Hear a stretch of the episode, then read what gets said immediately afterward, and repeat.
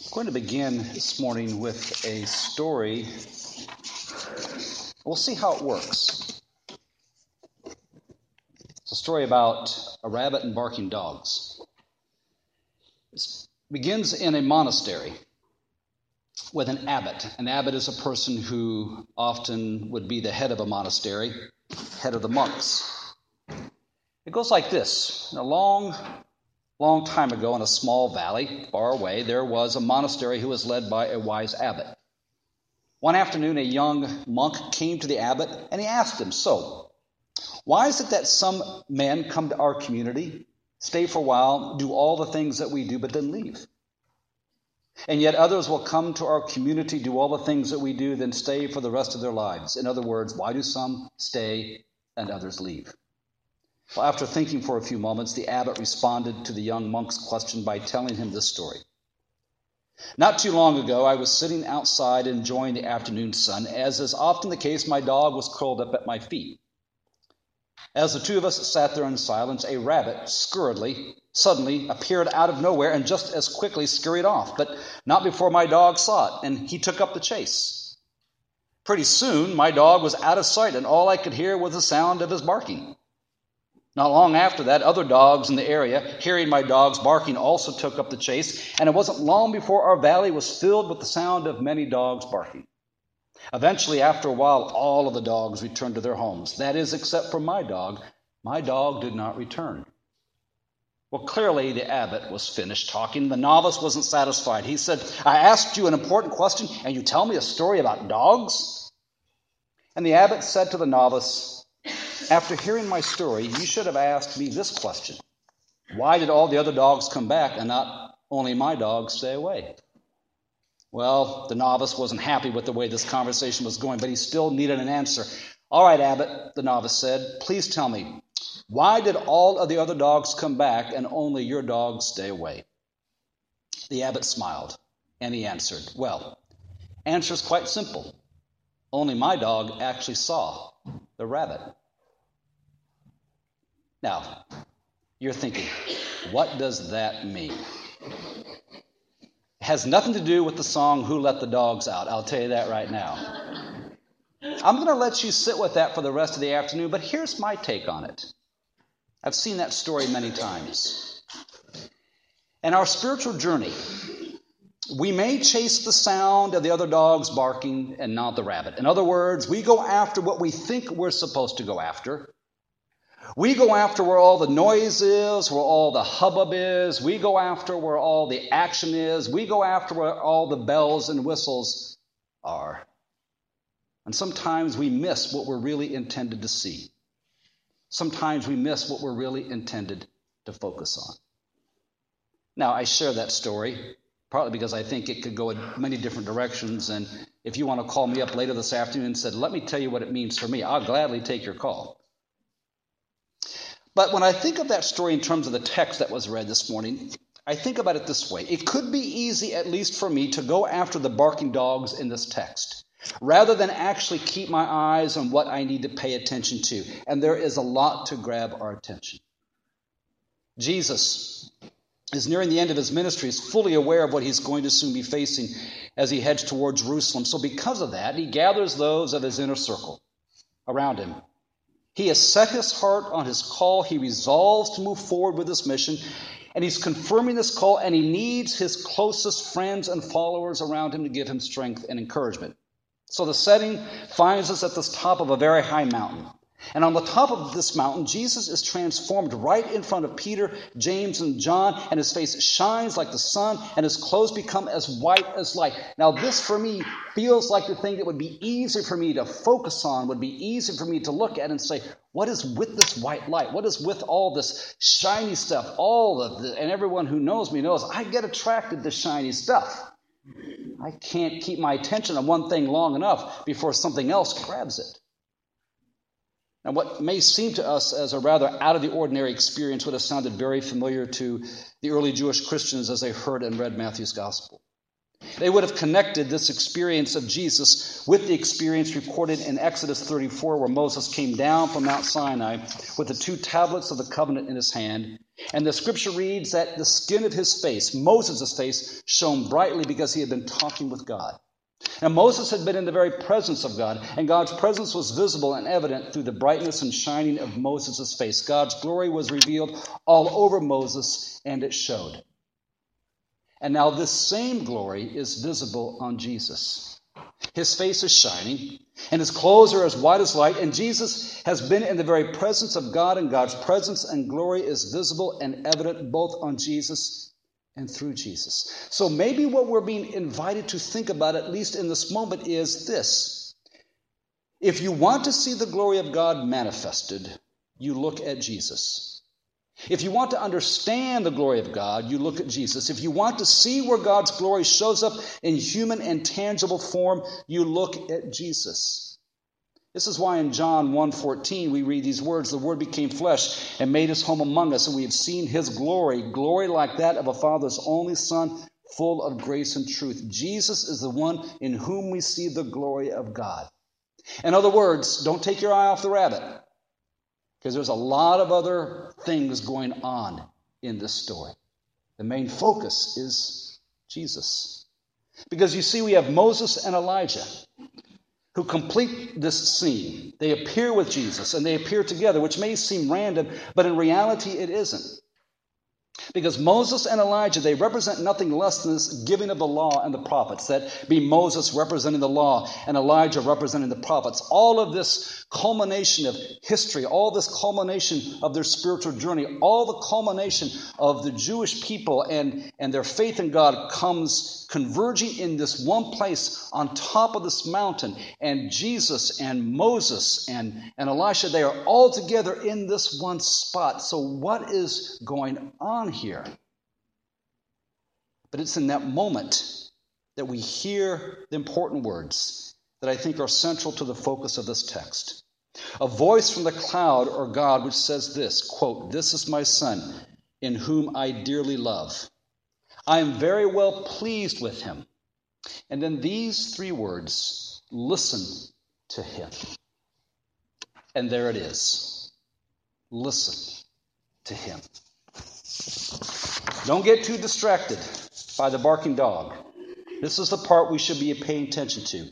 The focus, if you will, is that we can get so caught up in the glory and the mountaintop experience that we miss this defining moment and invitation of God, the one that God gives. Listen to Him, to Jesus, the one in whom the glory of God resides. Yes, there is Moses, the lawgiver.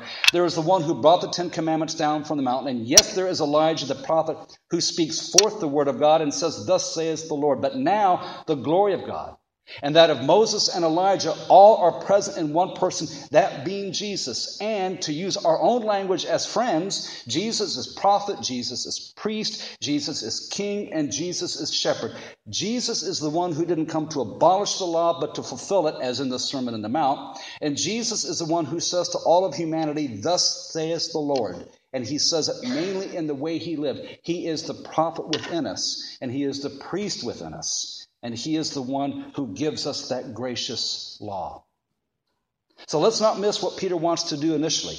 What does Peter want to do? He wants to build three tabernacles. Now, in the version I have, it says he wants to build three shrines. He wanted to mark that one spot. He wanted to build something to construct something. But it's within the context of that possibility that the voice from the cloud says, This is my son, listen to him. Now, this is the part that I needed to get. This is the part that I want to offer you. And quite honestly, I'm just going to read it word for word because this is what spoke to me last night. Yes, last night it was after nine o'clock. Sometimes I get a start late, a late start. But last night I wrote this down, and this was the shift for me as I listened to this passage.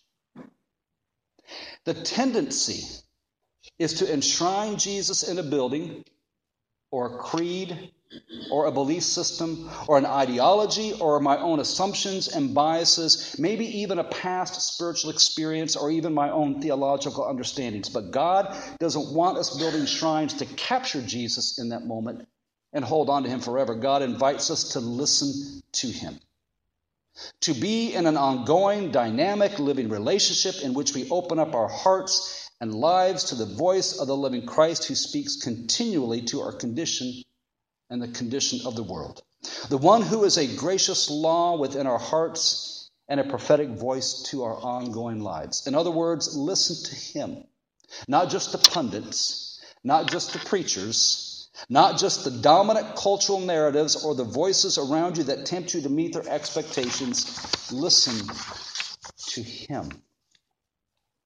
I think that is the power of this passage, at least as it speaks to me, that we are being invited to listen to the one in which everything converges because he is now the one who speaks to our hearts. He is the one who brings the glory of God into our own lives.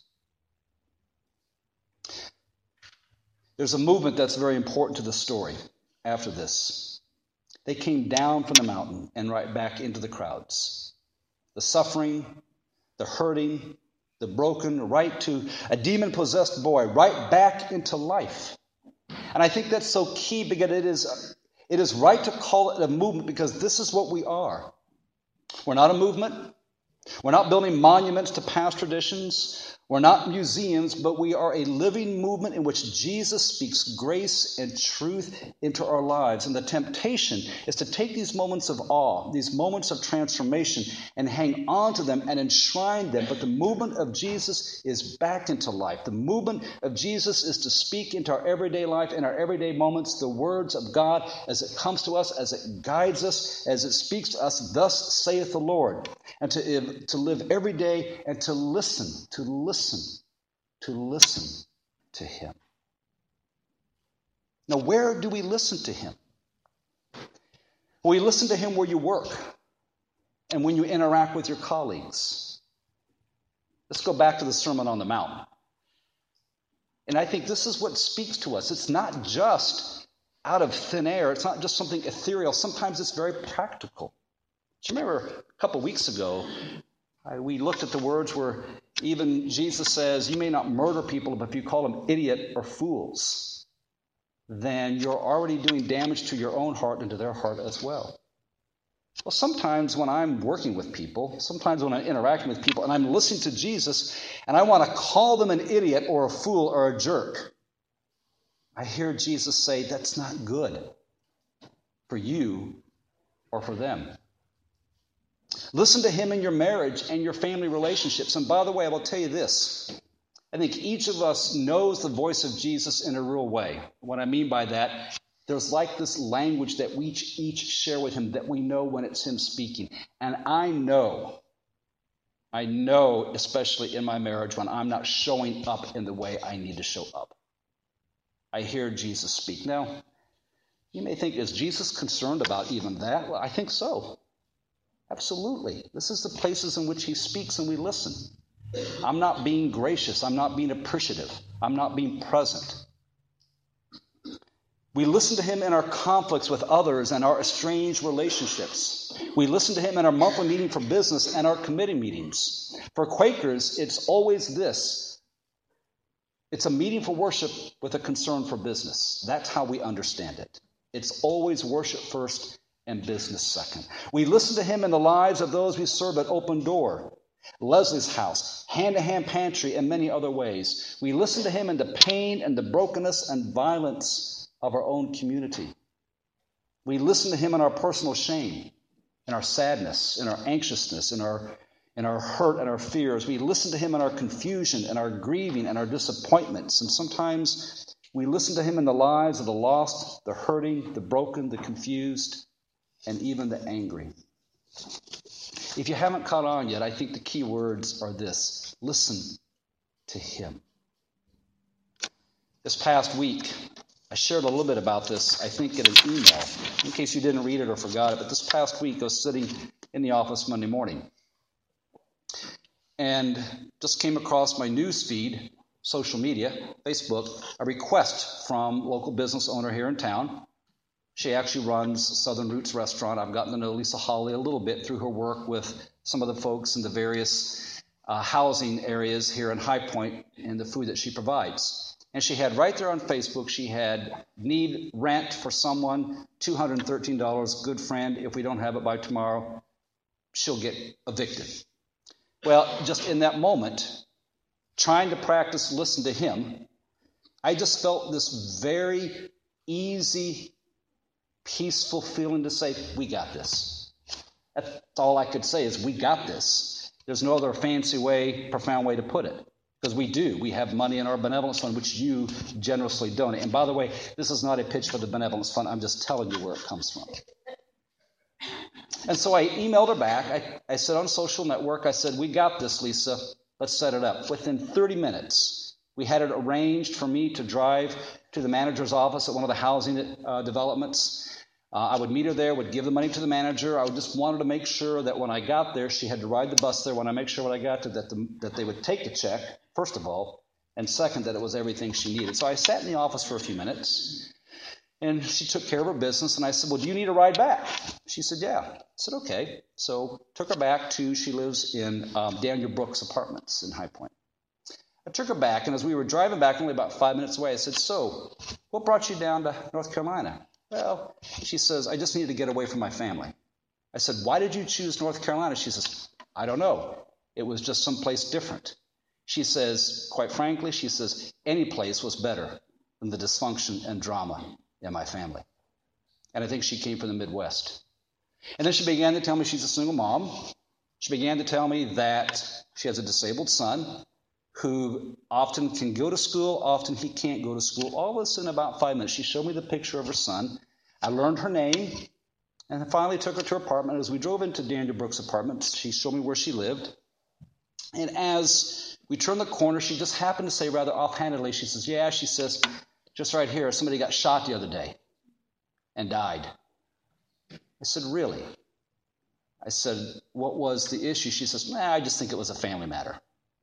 And she opened up the door and she thanked me and got out and she headed into her apartment.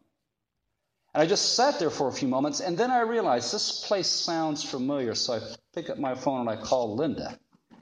I said, This is where you go a lot of times during the week, isn't it? And she says, Yeah. I said, You have worked all this time in this job, and I have never once entered your world. You enter my world probably more than you want to, but you enter my world every Sunday, every week. I have never once entered your world. And I was astounded by the awareness of what she does, astounded by the awareness of what one young mother simply could just say matter of factly. I say matter of factly in our neighborhood, hey, did you know so and so moved? Go get the mail. Did you know that it's recycling day? Her matter of fact was, yeah, somebody got shot here and killed. Now, I say all this to say, what does this mean to do to listen to Him?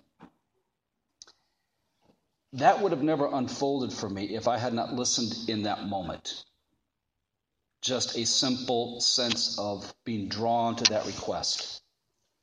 And we got this. And it led, for me at least, I'm not giving you any particular commentary on life in High Point. I'm not giving you any particular commentary about people's lives. That's not the point. So don't miss the point here. The point is my awareness was made greater simply because I listened. And I had a complete shift in me in ways that I had not had prior to that moment.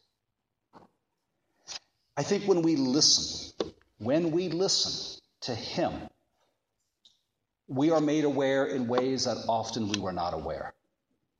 A shift can happen, greater understanding, greater insight, a greater love, a greater compassion, sometimes greater confidence and strength. In your bulletin is a quote from Jeanie Miley, and she comments on this transfiguration passage. And I'll just read this and then we'll take some more time for listening. She writes this On the mountaintop, Jesus chose to let the full splendor of who he was shine. And appropriately, the three friends were dazzled. Peter wanted to build tabernacles or shrines and stay on the mountain with Jesus. Aren't we all like Peter? We want to seize a holy moment and capture it in a building to keep it for ourselves, but those experiences are portable and they need to be taken back down into the valleys and highways of our lives to bless others and light their way. Maybe we have become so concerned about being dazzled that we miss that voice that speaks to us in the very depths of our being. I often like to say this to folks when they ask me about Quakers. Well, what can you tell me about Quakers? I say, well, here, I can tell you this. We take the pomp out of any circumstance, as Elton Trueblood like to say. Nothing fancy, no light shows, no laser lights, no smoke, nothing. It's just is. Nothing here to dazzle you. And I like it that way. I think oftentimes the less we're dazzled, the more we have nothing left but that voice of Jesus that speaks to us in the very depths of our being. Friends, listen to him. Listen to him as your friend. Listen to him as your counselor. Listen to him as your prophet, as your priest, as your shepherd. Listen to him in whatever way you can, but listen to him because he knows your condition better than anyone else knows your condition.